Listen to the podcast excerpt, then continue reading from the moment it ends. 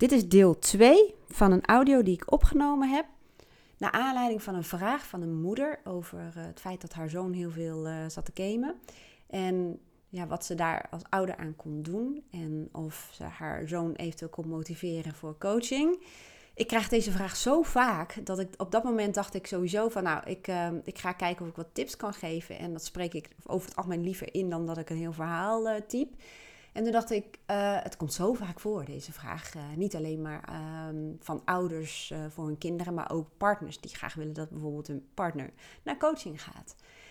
Ik dacht, weet je, ik maak hem wat algemener. Ik noem ook geen naam en zorg ervoor dat er geen dingen zijn die makkelijk of die te herleiden zijn. En ik ga hem op mijn YouTube-kanaal zetten en op mijn podcast-kanaal. Dus die kun je gewoon op mijn website normaal gesproken vinden. En dit is dus deel 2. Want ik ging even doordenken over, ja, um, we hebben het wel gehad over motivatie. Hè? Dat, dat bestaat uit twee dingen, urgentie, noodzaak of verlangen.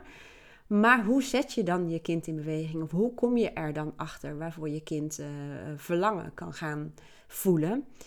Ik zeg ook eerlijk, er is geen ultiem recept wat voor elk kind werkt. Helaas, pindakaas, die heb ik niet. Maar het is ook een kwestie van experimenteren. Dus onderzoeken wat werkt. En ik zou je daarbij ook adviseren, als je merkt dat je op de een of andere manier iets doet of hebt gedaan, waardoor uh, je contact krijgt met je kind of iets, uh, uh, wat iets lukt, schrijf even op wat je deed. Eh, analyseer op dat moment eens, wat heb ik nou gezegd? Wat heb ik gedaan? Wat, wat, of welke condities waren er waardoor het lukte? Want we denken dat we dat eh, onthouden, maar ja, uit de praktijk blijkt dat dat niet zo het geval is. Ik ging dus even doordenken over, nou, wat zou zij eventueel kunnen doen om de zoon achter de uh, PlayStation of waar die dan ook achter zit te krijgen. Um, normaal gesproken begin ik met een aantal vragen om het verlangen bij iemand te voeden.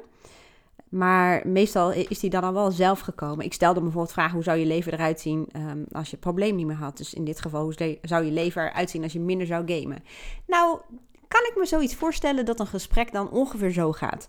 Ja, geen idee. Saai, denk ik. En uh, dan zal de ouder over het algemeen waarschijnlijk de verleiding voelen om het voor hem in te gaan vullen. Ja, maar dan kun je lekker buiten en dan kun je dit. En ja, die, zo, die heeft het helemaal niet, dat gevoel.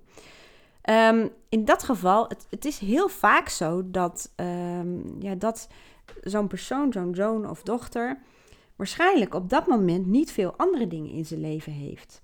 Waar helemaal voor gaat. Ik, zeg, uh, ik, uh, ik zal straks ook even de aantekeningen delen. Ze missen een soort van doel of missie. Dat zijn wel een beetje containerbegrippen. Maar in elk geval, dat game is zo belangrijk. Want er zijn ook geen dingen die ze die op dat moment ook in belangrijke behoeften voorzien. Er is dus eigenlijk geen verlangen.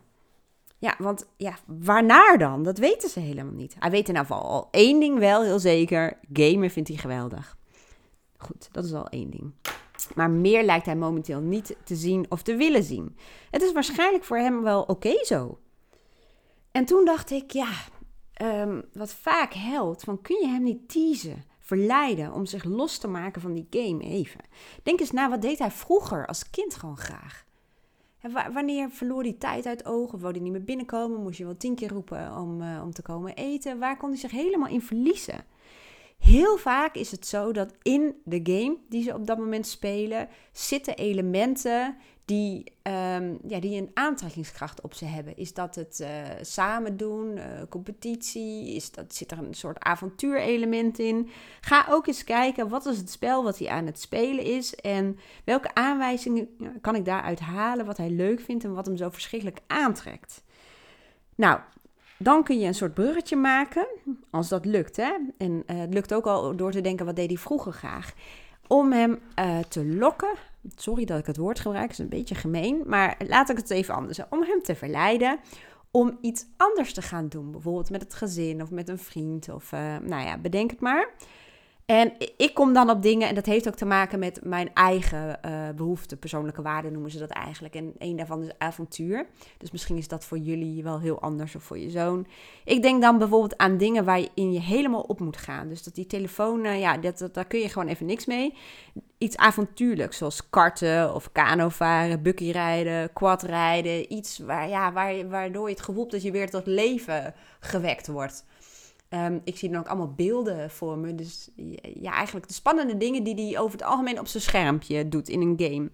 Ik zou zeggen, prikkel hem en daag hem uit. En weet ook dat je hoogstwaarschijnlijk eerst, en eerst kan best wel lang duren, wat weerstand gaat ervaren. Weet dat dat er gewoon bij hoort. Dat, dat, ja, ik, nogmaals, dat, dat is ook niet iets wat je weg kunt nemen. Dat hoort ook een beetje bij verandering. Je trekt hem op dat moment of je daagt hem uit om uit een bestaand patroon te komen. Gewoonten die hem op dat moment iets geven. Hè, misschien denkt hij, wat een werk, helemaal daar naartoe. Pff, even geen zin in. Nou, dat. Blijf proberen. Ja, dit vergt wel wat van jou, dat weet ik wel. Maar dit is ook even investeren in het doorbreken van dat patroon. En weten ook, in het geval van een gameverslaving. Ik heb het even opgezocht, hè, want ik zei uh, in de vorige podcast... ik weet niet 100% zeker of het inmiddels al echt een uh, diagnose is. Maar ik heb wel op het Trimbos Instituut gekeken. Dat is een uh, instituut wat zich bezighoudt met allerlei verslavingen. En het blijkt dat in februari van dit jaar, um, uh, nou ja, de, diagnose officieel is, laat ik het zo zeggen. Als je het uh, artikel uh, wil lezen daarover, dan nou, geef maar geel, dan zet ik even een linkje erbij. Maar, um, maar ja, en weet dus dat een verslaving is, nou ja, is best wel heel hardnekkig. Hij maakt gewoon allerlei hormonen aan, zoals dopamine, wat hem ja, ook een soort van geluksshotje geeft. Ja, en dan moet je wel met iets heel goeds komen om dat te doorbreken. Maar het, kan heel goed als je hem toch um, zover krijgt dat hij meegaat naar iets wat hem, ja, ik blijf maar zeggen van hem tot leven wekt. Of dat hij denkt, eh, dat is ook cool. Dat wel zijn horizon iets verbreed wordt. Dat je hem even uit die bubbel trekt. Nou, ik hoop dat jij of andere ouders die dit horen hier iets mee kan. En, en neem ook niet um, uh, letterlijk over wat ik zeg, want ik ken jullie kinderen niet. Dus uh, per kind is het verschillend wat ze leuk vinden. De een die kan helemaal uit zijn dak gaan in, uh, in een pretpark. En um, de ander, ja, met iets anders. Ik weet het niet. Maar zoek even naar wat ze vroeger leuk vonden. En wat jullie waarschijnlijk als gezin leuk vinden. Ik hoop dat het helpt. En uh, nou, mocht het helpen, dan ja, zou ik wel heel erg leuk vinden als je dat dan even laat weten. En dat helpt mij ook om, um, ja, om nog meer ideeën te verzamelen.